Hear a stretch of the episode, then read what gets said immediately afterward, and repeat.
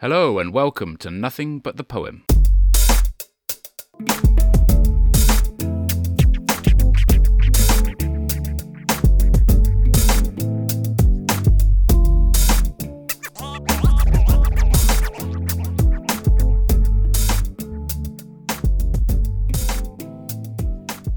My name's Sam Tongue, and I'm the project coordinator at the Scottish Poetry Library. Welcome to this month's Nothing But the Poem, which is on Jorie Graham.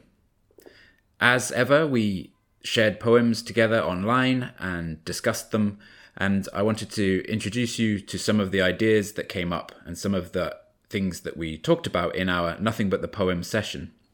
If you enjoy what you hear today, the Nothing But the Poem sessions are available for friends of the Scottish Poetry Library, which you can inquire as to how to join at reception at spl.org.uk.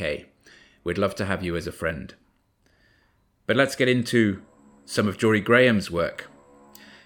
The way in which Nothing But the Poem sessions work is that we look at um, a poet's poems and we don't tend to think about their biography too much. One of the ways in which we do this is that we just go straight into the poems. We don't really want to use the poet's biography as a interpretive key.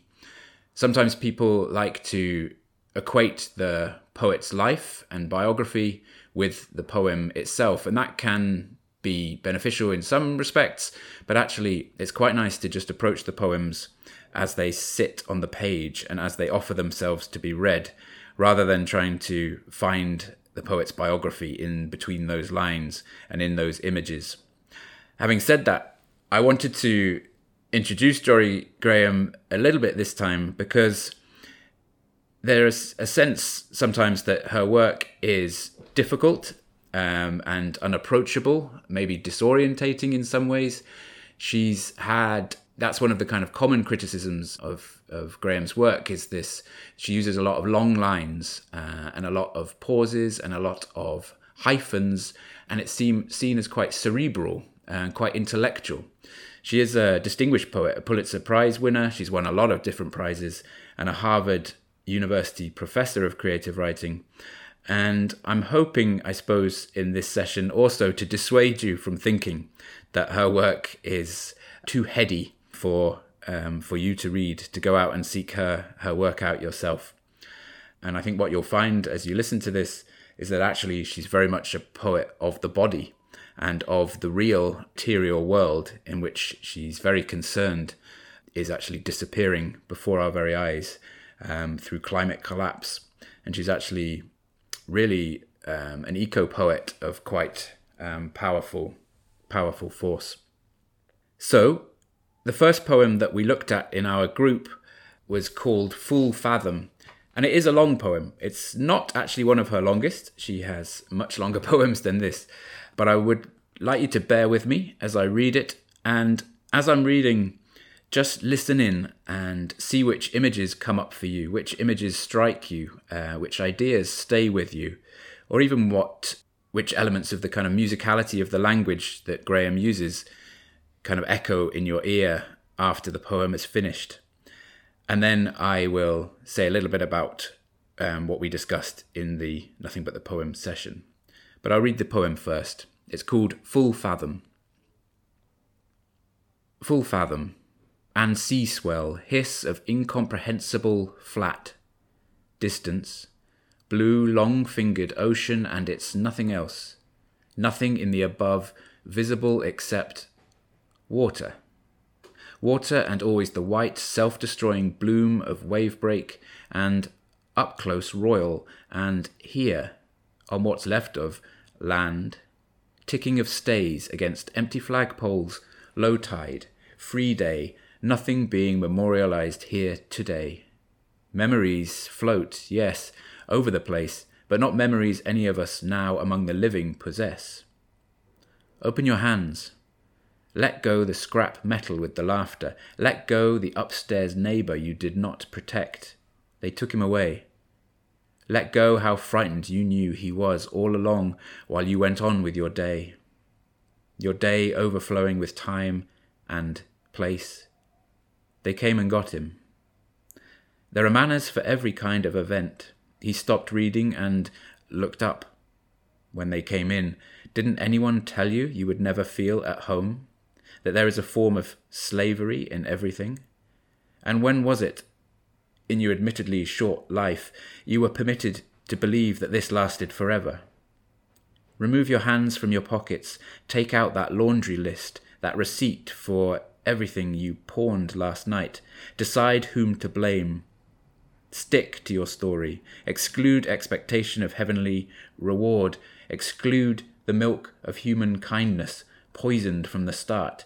Yes, whoever expected that to be the mistake, with all the murderers and miracle workers, with the hovering, spidery fairy tales, kites, angels, missiles, evening papers, yellow stars, clouds.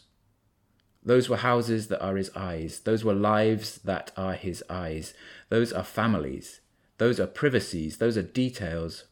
Those are reparation agreements, summary judgments. Those are multiplications on the face of the earth that are, those are the forests, the coal seams, the carbon sinks that are his as they turn into carbon sources, his and the festering wounds that are, and the granary that burned, and the quick blow administered to make it painless, so called. His eyes, his, yes, his blows his seeds first. Insertion into this our only soil, and the flower, the cut flower in my bouquet here, made from the walk we took this morning, aimless, as if free, where you asked me to marry you and the loaf of barley, millet, and wheat I was able, as a matter of course, to bring to the table, fresh baked in life. It's a difficult poem to read. It is worth going to the Poetry Foundation website, where you can find both of the poems that we're going to discuss today, um, and having a look at it on the page, just because the way in which it offers itself to the reader um, is one of it does it does make it difficult to read, and I think that's part main uh, part of the point. It's a difficult um, theme. There's a difficult multiple themes that run throughout the the poem, and it should be difficult to read and respond to and assimilate the stuff that Graham is talking about here. You might have heard some pauses and some um, kind of moments where I it sounded like I didn't know where to go next, and that's also part of the experience of reading Graham, in that she takes you with her along these long lines, and then you do get discombobulated, you do get disorientated, and that is part of her philosophical poetic. That is part of how she wants that experience of lostness to be communicated when we were reading this in the group, there was this sense amongst us that um, this was a kind of there was an immensity to this poem, this kind of going out into the sea swell, this distance, this blue long-fingered ocean, and it's nothing else. There's no horizon here. There's there's nothing to kind of hang on to. There's no landmarks, and of course, there's a reference there in the title, the full fathom, um, and in one of the lines about those are houses that were his eyes, um, there's an echo of The Tempest here, uh, William Shakespeare's The Tempest, and that kind of incomprehensible openness and lostness of the sea and the ocean. One person made the point that it feels like Graham's trying to cram so much into this poem. And again, that's how it looks on the page. There's a lot of lines they're, they're long lines, but there's a lot of words that are um, kind of piled up in the right hand of the margin, almost as if the the poet is trying to communicate that there is so much that needs to be said, and it just piles up into a kind of yeah weight. There's a weight there. There's a kind of it's weighted to the right hand side. A, and that surprises the reader and surprises you as you look at the poem. It's definitely meant to be read aloud those pauses and those breaks and the hyphens and the spaces force you to read it in, in quite different ways and force you to pause in areas and uh, spaces that you might not normally pause in language. One of the readers in the group described it, the poem as a kind of musical score. They read it for us. Uh, they read it for us out loud, and we listened in just as you have. And when I asked them afterwards how the poem kind of gave itself to them or, or refused to give itself, he mentioned that it it felt more like a musical score than a poem. That there was pauses, there was high points and low points, and it was a kind of that was where the where his reading was structured. That was the ways in which his reading was structured. It is disjointed. It builds up in slices. It's kind of a jotting pad, I suppose, in lots of ways. This jotting of these, we travel a, a quite a distance. We travel from this open ocean um, with blooms of wave break, and then we're immediately into this character, this upstairs neighbor that you did not protect and is is taken away and is removed. And we don't know who this is. We don't know the relationship with the the the central character of the poet or the the writer or the thinker at the heart of this poem. But it goes from the kind of macrocosm the, the, this huge incomprehensible flat distance of the ocean brings it right down into this domestic scene almost this upstairs neighbor that you that you don't protect that is taken away and that um, you don't have a relationship with or you have a broken relationship with. And this line that when we were reading it that completely um, kind of floored me and perhaps helped me understand the poem a little bit more uh, was the line that there is a form of slavery in everything. And i didn't really know what that meant. I still don't really know what it means. But this kind of philosophical point um, that is also very real and very social, very political, and very much an everyday admission that um, there is violence at the heart of everything uh, in this format really struck me as one of the ways in to try and understand what the poet is perhaps trying to communicate here, or one of the things that the poet is trying to communicate. Graham is clear eyed about human nature. I think we should put it that way. And this is kind of what I meant at the the top of the podcast, where I said that um, she's seen as difficult and cerebral, but actually, it's very much about the everyday and very much about human relationships and very much about thinking about this neighbor. Who is your neighbor? And that was one of the questions. I mean, it sounds a bit like a gospel a gospel question in some ways, but that who is your neighbor? Who is the neighbor? Is uh, an important question that Graham is is asking throughout her work, and often in her poems that address animal different animals or use different um, forms of thinking about neighborliness. And I think that comes through quite a lot in in a lot of her work. Who is your neighbor, and what are you supposed to do, and how are you supposed to act in the face of your neighbor? Again, this line that human kindness, the milk of human kindness, was poisoned from the start. And that, to me, is a very kind of clear eyed facing up to things and quite refreshing in some ways. It's not romantic at many in at, at all um, and needs to be thought with. We felt very much that this this poem had a lot of kind of anger uh, and, and energy at its heart, um, and that's what propelled these lines forward, right down to that final line about the bread being fresh baked in life. And in the poem, and if you see it on the page, in life is the final moment of the poem and seems to be um, not quite a conclusion, but definitely a way of containing that immensity in life. There's the immensity. So, yes, lots of discussion there on that poem, and hopefully got a taste of that. I think I went off on my own cerebral, um, intellectual mode there, but when you listen back, you'll probably be able to hear that a lot of the work and a lot of the images and a lot of the lines that Graham uses, they are very embodied and they are very material.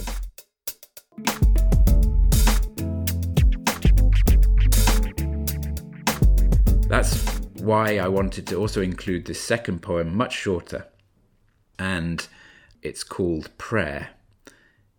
I think you'll hear in this poem quite a difference in terms of register um, and perhaps in terms of um, kind of lyric meaning that comes through. But yeah, let me read it to you um, and see how you compare the two. Obviously, a poem that's titled Prayer um, is setting up certain readerly expectations and uh, listener expectations.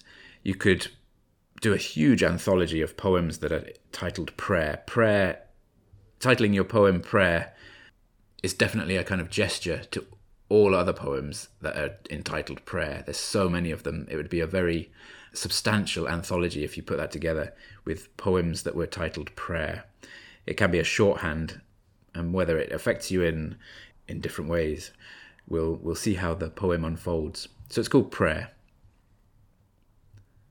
Over a dock railing, I watch the minnows, thousands, swirl themselves, each a minuscule muscle, but also without the way to create current, making of their unison, turning, re enfolding, entering and exiting their own unison in unison, making of themselves a visual current, one that cannot freight or sway by minutest fractions the water's downdrafts and upswirls the dockside cycles of finally arriving boat wakes, there where they hit deeper resistance, water that seems to burst into itself. It has those layers.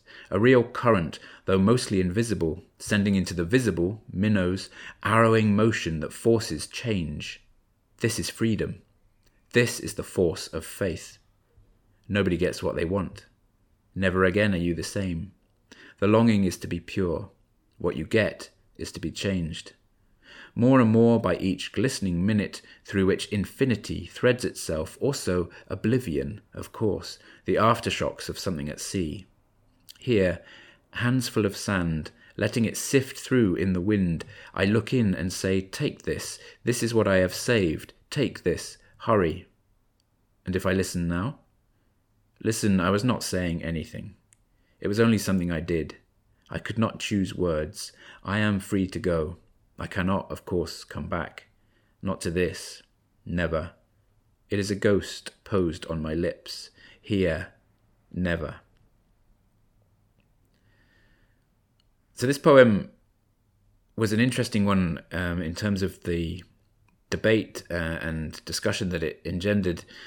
We very much thought that it was a kind of game of two halves, as it were. It um, there's two, the you probably heard as I was reading it, the first half or so of the poem is one sentence. It just keeps going. It just um, flows, literally flows, and takes that watery watching of the of the minnows as they freight or sway in the water's downdrafts and upswells, and the rhythm of the poem takes you into that. It washes you through. It washes over you, and you're washed into it. This quicksilver kind of moment and this flash of life, and also references the poet's own thought processes, this kind of flow of thought, like the minnows, like these thousands of quicksilver fish, who are creating their own current, as it were. Well, they, they can't create their current, but they're making of themselves a visual current, it says, the poet the poem says, and that there's a kind of motion that is in that's brought up by all of these minnows swimming. And I suppose this is where the prayer title kind of sets up a kind of um, echo of perhaps Matthew Arnold's Sea of Faith poem from the 19th century, thinking about the that the sea has this kind of almost stock metaphor of of of faith now. It's, it's, it's this kind of ocean of faith, this sea of faith. But here, the the poem is kind of interrogating this a lot more, and actually, that where is this motion, this arrowing motion coming from? And for me, when I was listening in the group and, and discussing it, I loved that um, shift, that change from the the minnows uh, and the very visual, material kind of poetics of that into this big philosophical switch into this is freedom, this is the force of faith, and nobody gets what they want. And I kind of liked the humor of that as well in some ways. It kind of, as much as the poem sets up this big abstract um, philosophical thesis. This is the force of faith. It kind of undermines it straight away with nobody gets what they want, um, and what you get is to be changed. And then it gets into this kind of confusion of um, the uh, the lyric address. This this I that says, "Take this. This is what I have saved," and then is addressing somebody or something, and it's confusing. We're back into the, that kind of confusion as to who where who is this poem addressing and what is your response. So yeah, in in the sense of the two poems i'd like yeah if, if, you're if you're still listening it would be nice to think about where how these two poems work together. Again going to the poetry foundation website is a good one to actually see it on the page and, and compare and contrast them. And i think what you might find is that whether you like the poems whether you like the the way in which these lines work these long lines work or these these shorter more punchy lines you will get something out of them whether you want to kind of balance that philosophical charge with the very kind of um, materialist focus, I think that will that works really well. The way again, like with nothing but the poem, I choose I choose the poet for, on a number of factors really. This one was particularly because I've just got Jorie Graham's latest collection, which is called "To the Last Be Human," um, which is actually um, brings together four of her uh, four of her collections that were published in the in this in this this century, 21st century. She's been publishing for a wee while, and I like to take them to the group, to the Nothing But the Poem group, and see how they are read by other people, and that's how I build my own interpretations of these poems on this discussion. And I can go back to Jorie Graham's work with all of the discussion ringing in my ears and think more about how um, the poems work and how they affect me.